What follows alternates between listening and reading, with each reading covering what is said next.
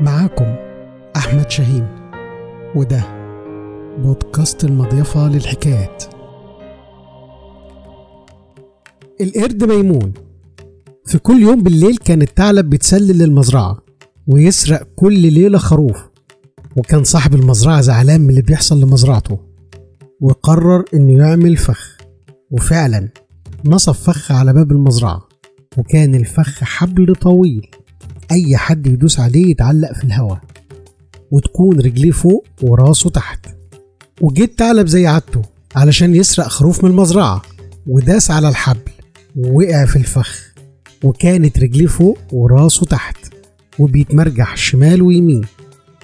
وكان قاعد على سور المزرعة القرد ميمون شاف الثعلب متعلق في الفخ وبيتمرجح.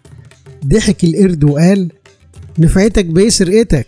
أديك متعلق من رجليك ونهايتك قربت على إيد صاحب المزرعة. قال الثعلب للقرد نهاية مين؟ ده أنت صحيح قرد عبيط. أنا الليلة ديت كنت شبعان ومليش مزاج للأكل فقلت لنفسي أتمرجح شوية. صراحة يا قرد اللعبة دي روعة وجميلة. قال القرد يا كداب دي مش لعبة ده فخ وأنت اتعلقت بيه. قال الثعلب للقرد أنا عذرك. أصلك ما جربتش جمال المرجحة ديت. أنت عارف لو جربتها ياه على السعادة. وكمان الصحة اللي هتكون فيها. أصلها لعبة رياضية ما يفهمهاش غير الأذكياء.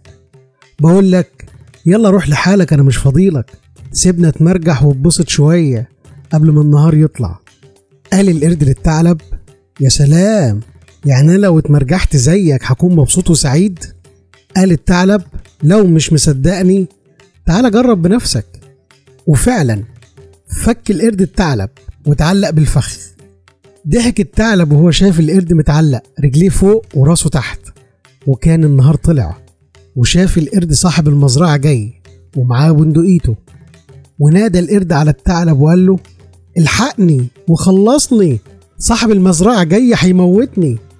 بسرعة جري الثعلب بره المزرعة وهو بيضحك والقرد يصرخ ويصوت وجي صاحب المزرعة وشاف القرد متعلق وقال أخيرا مسكتك؟ أنت اللي بتاكل الخرفان وبتسرق مزرعتي؟ ووجه صاحب المزرعة البندقية على رأس القرد وقتله وكانت آخر كلمة قالها القرد قبل ما يموت لا تصدق كاذب. ولا تثق بخائن. فالخائن لا يؤتمن والكاذب لا يضمن.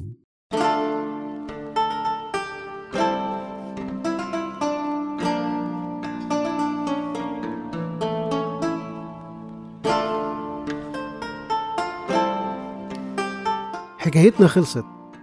مستنيكم الحكاية اللي جاية في المضيفة.